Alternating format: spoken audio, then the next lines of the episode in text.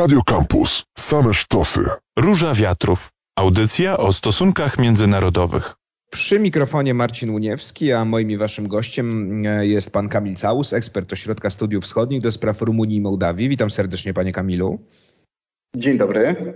Z powodu rosyjskiej agresji na Ukrainę Mołdawia, jeden z najbiedniejszych krajów Europy, znalazła się w bardzo trudnej sytuacji. Kryzys uchodźczy, aspiracje niepodległościowe Naddniestrza, które odżyły czy przybrały na mocy, rosnące zagrożenie ze strony Rosji, a jeszcze problemy energetyczne. O tym wszystkim dzisiaj powiemy. Na początku, panie Kamilu, pomówmy o kryzysie związanym z uchodźcami z Ukrainy. Mołdawską granicę według różnych szacunków miało przekroczyć nawet 100 tysięcy ludzi, co w przeliczeniu na mieszkańca powoduje, że Mołdawia przyjęła najwięcej Ukraińców z całej Europy. To pytanie do Pana, jak wygląda sytuacja? Czy władze w Kiszyniowie są w stanie zaopiekować się tymi ludźmi, pomóc im?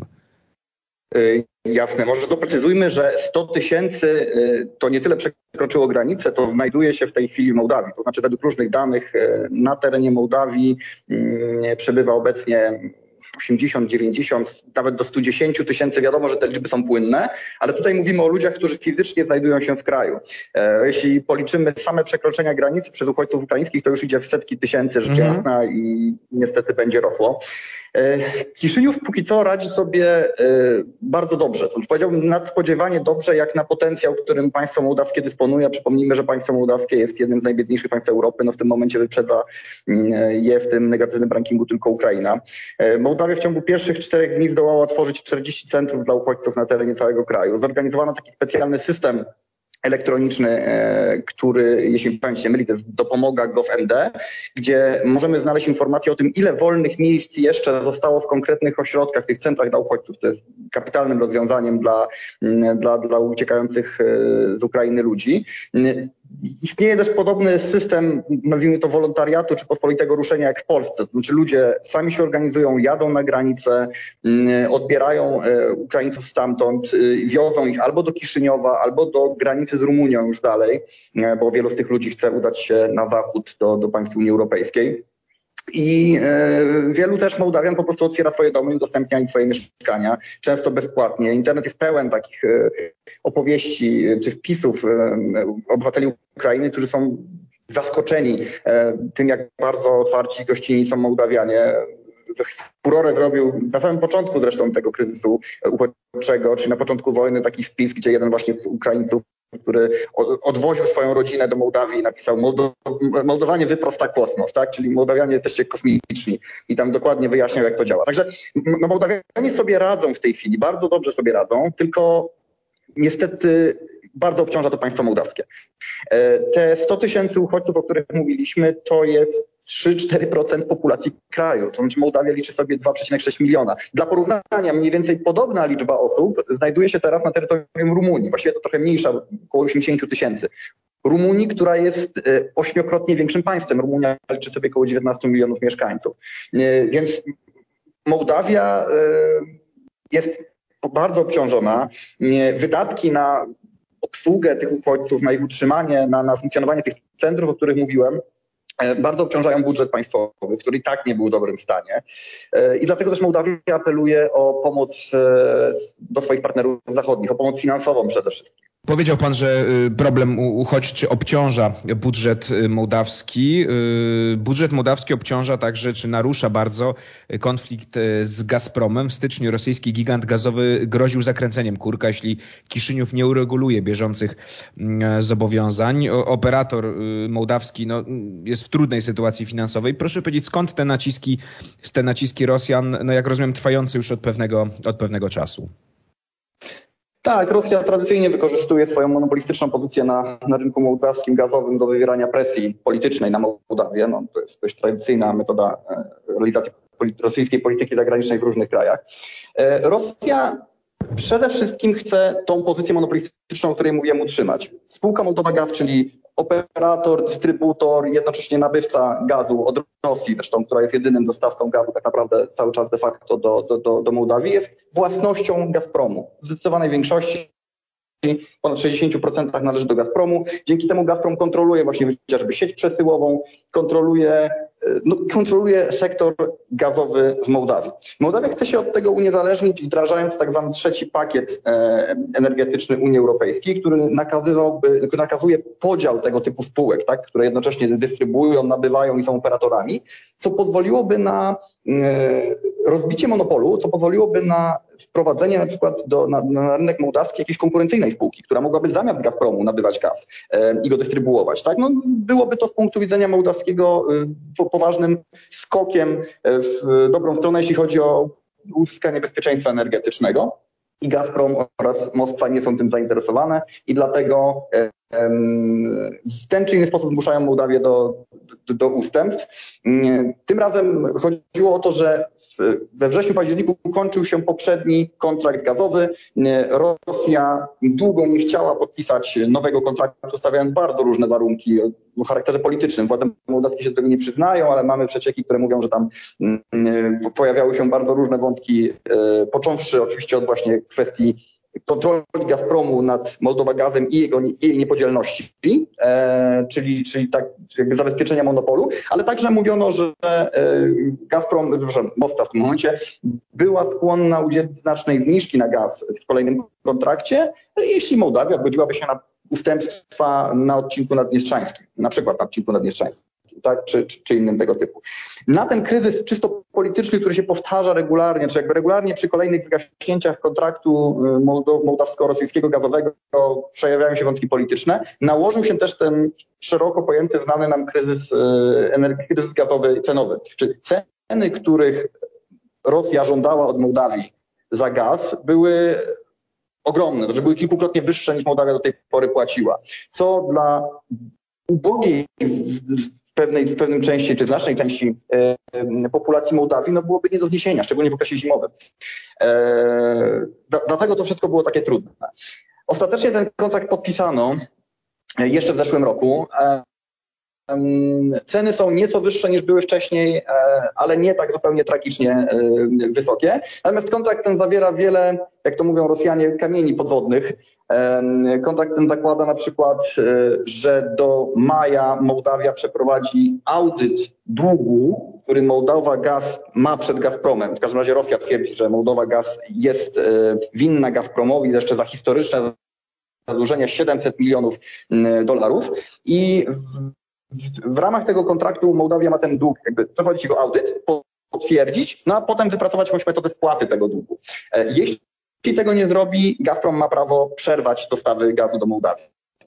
Termin, jak mówiłem, upływa z końcem kwietnia, znaczy jakby na początku maja już ten audyt powinien być przeprowadzony to jest właściwie niemożliwe. Mołdawia jeszcze nawet nie wybrała, mm, e, tam są, tam są dwie spółki, które mają prowadzić ten audyt, to ta prywatna spółka, która ma prowadzić audyt nawet jeszcze nie została wybrana. No a do maja niewiele czasu nam zostało.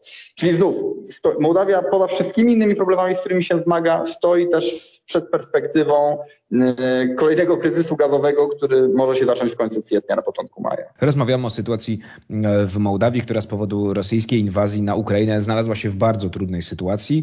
E, kryzys uchodźczy przyjęła tysiące Ukraińców, a w przeliczeniu na mieszkańców Mołdawii, których jest 2,5 miliona, trochę ponad 2,5 miliona, to wychodzi, że Mołdawia ma na swoim terytorium najwięcej uchodźców z Ukrainy. Do tego problemy gazowe, o których mówiliśmy i kolejny problem to właśnie wspomniane przez pana Naddniestrze, separatystyczne parapaństewko od 92 roku de facto poza kontrolą Mołdawii. Na jego terytorium stacjonują też rosyjskie jednostki. No i nagle Naddniestrze rozbudziło swoje nastroje niepodległościowe. Tyraspol zwrócił się do ONZ i OBWE z żądaniem uznania swojej niepodległości. Skąd ten ruch, panie Kamilu? Czy to jest odpowiedź na to, że y, Mołdawia zgłosiła swoją akcesję do Unii Europejskiej, z kolei w odpowiedzi na to, co Rosja, co Rosja robi na Ukrainie? Tak, zacznijmy od tego, że nie jest to coś nowego. Naddniestrze kilkukrotnie w swojej historii występowało z apelem do środowiska międzynarodowego oraz do samej Mołdawii, rzecz jasna do Rosji o uznanie. To jest formalnie, z czysto formalnego punktu, punktu widzenia, to jest stały punkt polityki naddniestrzańskiej. Tu się nic nie zmieniło. No ale nie sposób zauważyć dwóch czynników. Po pierwsze, że tak jak pan mówi, stało się to dzień po tym, jak Mołdawia złożyła wniosek o przystąpienie do Unii Europejskiej. Zresztą tak też ten, to, to, to, ten akt Naddniestrza był motywowany, że to właśnie ze względu na działanie Mołdawii trzeba było wystąpić o niepodległość, bo przecież de facto chęć przystąpienia do Unii Europejskiej zakańcza proces negocjacyjny między Tyraspolem, czyli stolicą Naddniestrza, a Kiszyniowem. A z drugiej strony chodziło, czy nie sposób też nie zauważyć, że dzieje się to w momencie, kiedy wojska rosyjskie kierują się powoli, co prawda bardzo i miejmy nadzieję, że tam nie dojdą, ale kierują się w stronę Odessy i w stronę dalej już na, na granicy ukraińsko, ukraińsko-naddniestrzańskiej. Można próbować wysunąć wniosek, że takie działanie ze strony Tyraspola było konsultowane z Moskwą i że albo było pewnym czytaniem jakby w potrzebach strony rosyjskiej e, i może być świetnie wykorzystane przez Rosjan jako pretekst. Pretekst do bardzo różnych działań. E, Rosja może na przykład, najprościej mówiąc tak, przychylić się do tego wniosku i uznać Naddniestrze.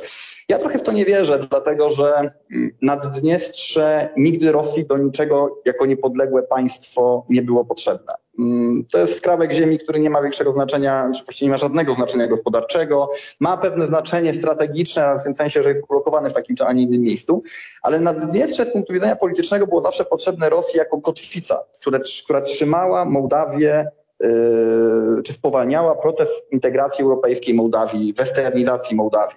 Gdyby je odłączyć, gdyby on stał się niepodległym państwem i nie robić z tym nic dalej, no to ta kotwica była, przestała być użyteczna, zostałaby odcięta. Więc to jest kompletnie bez sensu. Ale jestem sobie w stanie wyobrazić, że Rosjanie, jeżeli już tam się znajdą w pobliżu granicy, a w związku z tym ich presja na Mołdawię wzrośnie, no bo będą mogli literalnie grozić wejściem tam swoich wojsk, będą mogli wykorzystać to, to, ten apel strony naddniestrzańskiej, jakby trochę arebor, powiedzieć, słuchajcie, Yy, oczywiście rozumiemy, rozumiemy dlaczego Naddniestrze tak zareagowało, no bo Mołdawia przecież samodzielnie podjęła decyzję o złożeniu wniosku akcesyjnego, nie skonsultowała tego z Naddniestrzem, który przecież de facto, de jure jest częścią Mołdawii, którego obywatele w dużej mierze są przecież obywatelami mołdawskimi, no tak nie wolno. Usiądźcie do stołu, panie i panowie z Ciszyniowa i z Tyraspola, porozumcie się, dogadajcie się, niech Kiszyniów wycofa tą aplikację może na początek, bo to bez sensu yy, i przedyskutujmy kwestię ostatecznego rozwiązania tego, yy, tego, tego problemu naddniestrzańskiego poprzez to, co proponujemy od początku, czyli federalizację, yy, której my jako Rosja będziemy gwarantem, której nasi żołnierze będą gwarantem na miejscu w, w Mołdawii. I takie rozwiązanie z perspektywy Rosji jest, jest od zawsze widziane dobrze i Rosja próbuje je forsować. E, nie dziwię się, jeśli będzie robiła to, to, też tym razem, tylko że tym razem będzie to się działo pod lufami rosyjskich, e, rosyjskich czołgów czy rosyjskich e, karabinów. Bo jasnym będzie dla Kiszyniowa, że jeżeli ten się nie zgodzi na negocjacje, nie zgodzi się na rozmowy z Teraspolem, nie zgodzi się na federalizację ostatecznie, no to Rosjanie mogą pod byle pretekstem wejść, po prostu wejść do Mołdawii, po prostu ten kraj zająć. E, Mołdawia to nie Ukraina, Mołdawia nie ma e, zdecydowanie takiej, takiej, takiej sił zbrojnych jak Ukraina, nie ma woli walki tak naprawdę, co też wynika z pewnej świadomości swojej słabości. No, opór w przypadku Mołdawii, której armia jest mniejsza niż armia naddniestrzańska, sama naddniestrzańska, e, no, no byłby gestem rozpaczliwym. Więc są, mamy takie możliwości, tak? Widzimy tego typu możliwości w tej chwili. Jeżeli Rosja zbliży się fizycznie, militarnie do granic Naddniestrza, jeżeli nie, no, cóż, może uda się tego uniknąć, ale Trudno wyrokować. By, dopytam jeszcze w tej części, Pani Kamilu, co by Rosji dało takie rozwiązanie, że po, je, następuje federalizacja, czy jakaś umowa między Mołdawią a Naddniestrzem? Rozumiem, że wtedy no to Naddniestrze jest, e, tak jak Pan trochę powiedział, tą kotwicą, tak, która utrzymuje Mołdawię z dala od jakichkolwiek struktur europejskich, prawda? No bo Rosja może przez to Naddniestrze wpływać, mogłaby, gdyby doszło do takiej federalizacji, rozumiem, mogłaby wpływać wtedy na rząd w Kiszyniowie już bardzo bezpośrednio. Dokładnie, no wszystko właściwie Pan już powiedział. E, Naddniestrze jako podmiot federacji miałby prawo do współtworzenia polityki e, Kiszyniowa i miałby przede wszystkim prawo do wetowania decyzji geopolitycznych, czyli na przykład dotyczących przystępowania do tych czy innych organizacji międzynarodowych, takich jak Unia Europejska czy ewentualnie NATO, gdyby w ogóle Mołdawia kiedykolwiek chciała do NATO mm, przystąpić. Póki co nie chce, jest państwem, jest państwem neutralnym. Poza tym pamiętajmy, że Naddniestrze jest głęboko zinfiltrowane przez służby rosyjskie te służby, czy ci politycy, którzy tam teraz funkcjonują, a którzy są powiązani z Moskwą, no staliby się nagle oficjalnymi politykami mołdawskimi, tak? Mieliby dostęp do gabinetów w Kiszyniowie, mieliby dostęp do tajemnic. No. Dawałoby to Rosji pełny wgląd tak naprawdę i kontrolę nad tym, jak funkcjonuje, jak funkcjonuje Mołdawia. No i do tego wszystkiego ostatecznie, do tych dwóch milion, dwóch i pół miliona, o których mówiliśmy wcześniej, dwóch milionów 600 tysięcy mieszkańców, doszłoby mniej więcej 300 tysięcy naddniestrzan, e, którzy są w zdecydowanej większości, to mówię o jakichś 90-95%, e, bardzo prorosyjscy. Czyli głosowaliby na ugrupowania prorosyjskie, e, opowiadaliby się za rozwiązaniami, które Rosja by proponowała i w ten sposób tak, i wywierali presję na wyborczą po prostu jako elektorat, na, na polityków w Kiszyniowie. I jeszcze jedna rzecz, która by też była korzystna dla Rosji. Gdyby powołać taką federację pod lufami, niech będzie, to przecież daje nam to kapitalny pretekst do tego, żeby pozbyć się obecnego rządu. A przypomnijmy, że w Kiszyniowie od e, sierpnia ubiegłego roku rządzi e, partia PAS, Partia Działania i Solidarności, prozachodnia, proreformatorska, związana z panią prezydent Mają Sandu. E, po raz pierwszy w historii partia prawicowa, prawicowa w rozumieniu proeuropejska, prozachodnia, liberalna ma bezwzględną większość w parlamencie mołdawskim. No to nie jest oczywiście dobrze widziane przez Rosję. Gdyby to powstało nowe państwo, bo to de facto byłoby nowe państwo, czyli taka federacja, no to oczywiście należałoby zorganizować wybory, prawda? Takie byłaby, taka byłaby narracja rosyjska. Odsunąć stary rząd, zorganizować wybory, wybory, w których braliby udział już ci obywatele e, naddniestrzańscy. I obawiam się, że tym razem byłoby dużo trudniej, żeby zdobyć większość, która opowiadałaby się za integracją z, z Unią Europejską. Podsumowując, powiedzieliśmy o, y, pewnie nie wszystkich jeszcze, ale o tych najważniejszych problemach, z jakimi teraz mierzy się mm, e, Mołdawia w kontekście oczywiście rosyjskiej inwazji na Ukrainę. Czy sama Mołdawia sobie poradzi, czy potrzebuje pomocy Zachodu? 5 i 6 marca w Kiszyniowie był Antony Blinken, sekretarz stanu amerykański, no i zapewniał o, mm, o, o wsparciu ze strony Stanów Zjednoczonych i dla integralności Mołdawii, i jeśli chodzi o problem z uchodźcami.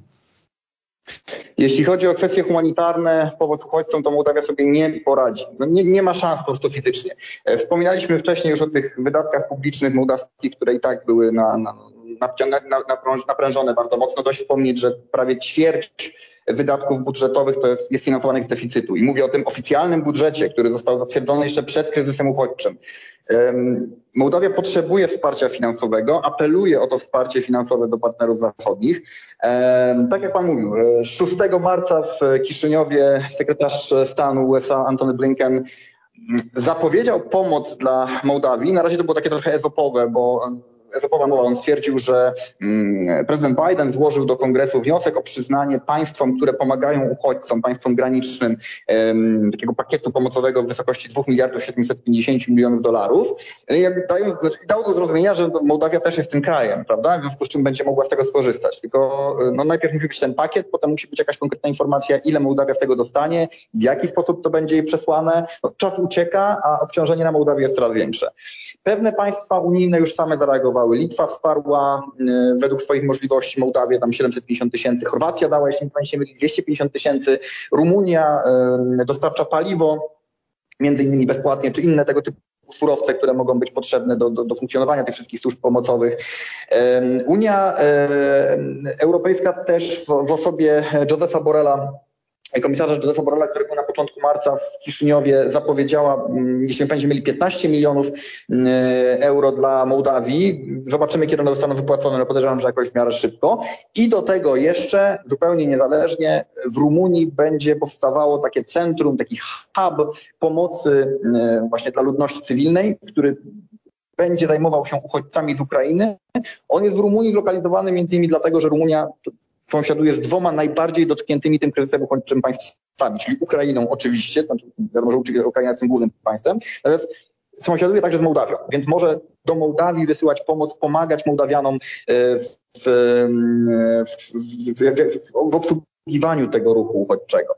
E, tutaj środki mają być bardzo dużo zaangażowane na, na, funkcjonowanie tego centrum, e, ale niestety to jest perspektywa kilku tygodni, jeśli dobrze rozumiem wypowiedzi polityków. No, myślę, że znajdą się też inne państwa, które wesprą Mołdawię, ale niezbędna, ta pomoc jest zdecydowanie niezbędna, bo naprawdę już fizycznie Mołdawia nie jest w stanie, y, fizycznie i finansowo coraz, coraz mniej jest w stanie to wszystko obsługiwać. A jeśli chodzi, panie Kamilu, bo mówimy o kwestiach finansowych, oczywiście one są bardzo ważne, mm, a co z tą integralnością terytorialną, o której mówił Antony Blinken, czy tymi pomysłami, które Rosja może mieć, jak mówiliśmy o federalizacji? W jaki sposób Zachód tutaj może pomóc? Czy, nie wiem, dodatkowe, dodatkowe albo w ogóle jednostki amerykańskie na przykład na terytorium Mołdawii, no właśnie, co tu można zrobić, żeby Mołdawia czuła się bezpieczniej w tej rozgrywce z Rosją, no, w której jest na pozycji straconej, co by nie mówić, czy przegranej? To prawda. Znaczy, to, jest, to jest pytanie za, za milion, a może nawet miliard dolarów. Deklaracje polityczne są ważne, ale oczywiście nie odstraszą Rosji. E, te wszystkie wizyty, które właśnie w ostatnim czasie miały miejsce, bo to i pani sekretarz OBWE, i właśnie oficjalne unijni z Borelem na czele, i, i wizyta Blinkena, i jeszcze kolejne, które pewnie będą, to jest taki sygnał polityczny, ale sygnały polityczne raczej nie powstrzymają rosyjskich czołgów. E, znaczy z mojej perspektywy tak naprawdę jedynym, co pewnie mogłoby w jakikolwiek sposób pomóc e, realnie zabezpieczyć, czy przynajmniej dać nadzieję na zabezpieczenie tej integralności terytorialnej Mołdawii, to jest to, o czym Pan mówi, to, jest wprowadzenie e, wojsk w tej czy innej formie do Mołdawii, wojsk zachodnich, co oczywiście rozumiemy, także budzi ogromne kontrowersje, nie ma raczej co do tego woli politycznej. Po pierwsze, to jest jednym z problemów takich czysto technicznych jest to, że Mołdawia jest państwem neutralnym, konstytucyjnie neutralnym. To nie sprawia, że na jej terytorium nie mogą przebywać czasowo e, zaprzyjaźnione wojska. Bo to, to nie działa w ten sposób. Neutralność nie, mhm. nie wyklucza współpracy wojskowej. E, ale oczywiście jesteśmy sobie w stanie wyobrazić, że Rosjanie mieliby inne zdanie na ten temat. Znaczy, no, jeżeli, jeżeli by się tam pojawiły wojska na przykład amerykańskie, to zaraz by to było interpretowane jako, a no tak, to jest rodzaj nieformalnego sojuszu, złamanie neutralności i tak dalej, i tak dalej. E, można by prawdopodobnie, myślę, że to jest właściwie jedyne rozwiązanie, które jakoś tam byłoby możliwe, zrobić, e, zorganizować w Mołdawii ćwiczenia wojskowe. E, I to jest coś, co robiono wcześniej. To znaczy Mołdawia właśnie w ramach ćwiczeń, w ramach rozwijania swoich własnych zdolności obronnych współpracowała Próbowała z wojskami amerykańskimi, wojskami rumuńskimi na swoim terenie, e, na takim swoim głównym, głównym poligonie w miejscowości Bulboaka. Swoją drogą mała anegdota, ta miejscowość się znajduje rzeczywiście niedaleko granicy z Naddniestrzem, no ale Mołdawia jest też wąskim krajem, więc każdy duży poligon będzie się znajdował relatywnie blisko granicy z mhm. Naddniestrzem, ale Rosjanie zawsze to wykorzystywali mówiąc, że Mołdawianie jak na złość wszystkie te ćwiczenia z Amerykanami prowadzą e, e, no niemalże na oczach Naddniestrza. To tak tylko anegdotycznie. Więc prawdopodobnie to byłaby jedyna opcja. Innej niestety nie widzę i niestety mam bardzo złe przeczucia, e, bo nie, w tym momencie już trudno, czyli mało rzeczy byłoby Rosjan prawdopodobnie w stanie powstrzymać przed tym, żeby i tak już będąc w sytuacji, w której Rosja jest, pod głębokimi sankcjami, będąc pariasem w zasadzie w, w stosunkach międzynarodowych, nie zdecydować się ruszyć jeszcze o ten krok dalej, kiedy już, kiedy już militarnie zdoła podejść, jeśli już militarnie zdoła podejść do granic Mołdawii i rozwiązać też problem nadnie, naddniestrzańsko-mołdawski, który, który od lat z perspektywy rosyjskiej no, pewnym problemem był. Nie tak istotnym, dalece nie tak istotnym jak ukraiński, ale także jednak pewnym problemem. Więc boję się, że tak, tak będzie. I dziwi mnie na przykład to, to że pozwolę tylko dodać na, mhm. na szybko, że w mołdawskich mediach o tym się rzadko mówi. Często perspektywa jest taka, że no dobrze, Rosjanie przyjdą, dobrze zajmą Naddniestrze, będzie granica i koniec. Ja nie widzę powodu, dla którego tam miała być granica, akurat tam, a nie dalej na Prucie na przykład, czyli dopiero na granicy z Rumunią. A po drugie, bo o tym jeszcze nie mówiliśmy, granica z Naddniestrzem to nie jest granica uregulowana. I nie chodzi mi tylko o to, że Mołdawia nie uznaje Naddniestrza, tylko są takie miejsca na pograniczu naddniestrzańsko-mołdawskim, de facto pograniczu, gdzie na przykład niektóre wioski są uważane za będące jednocześnie pod kontrolą mołdawską i kontrolą y, naddniestrzańską, gdzie na przykład są dwa posterunki y, policji i milicji, tak? Znaczy policji mołdawskiej i milicji naddniestrzańskiej. Y, to jest wszystko dookoła miasta Bendery. Zresztą same miasto Bendery są miastem spornym, bo one leżą na zachodnim brzegu Dniestru, a nie na wschodnim, tak jak cała reszta Naddniestrza. Więc możemy sobie wyobrazić, że takie uznanie niepodległości Naddniestrza będzie tylko i wyłącznie pretekstem do tego, żeby rozpocząć walki o granice. To jest kopiuj wklej scenariusz donbaski. E, bo tutaj... się podobnie to wyglądało, prawda? Że uznajemy, a potem dyskutujemy o granicach. I tutaj tym mało optymistycznym akcentem e, stawiamy kropkę. Musimy e, kończyć. Oczywiście sytuacji będziemy się przyglądali. Oby rosyjskie wojska nie podeszły i nie poczyniły sukcesów na tym odcinku Odessy i w stronę e, Mołdawii. A moim gościem był Kamil Saus, ekspert Ośrodka Studiów Wschodnich do spraw Rumunii i Mołdawii. Bardzo dziękuję panie Kamilu za rozmowę. Dziękuję, dziękuję i trzymajmy kciuki za te wojska, żeby im się nie udało. To, to była Róża Wiatrów, ja się nazywam Marcin Uniewski, a my się wyjątkowo słyszymy nie za tydzień, tylko za dwa tygodnie. Radio Campus. Same sztosy.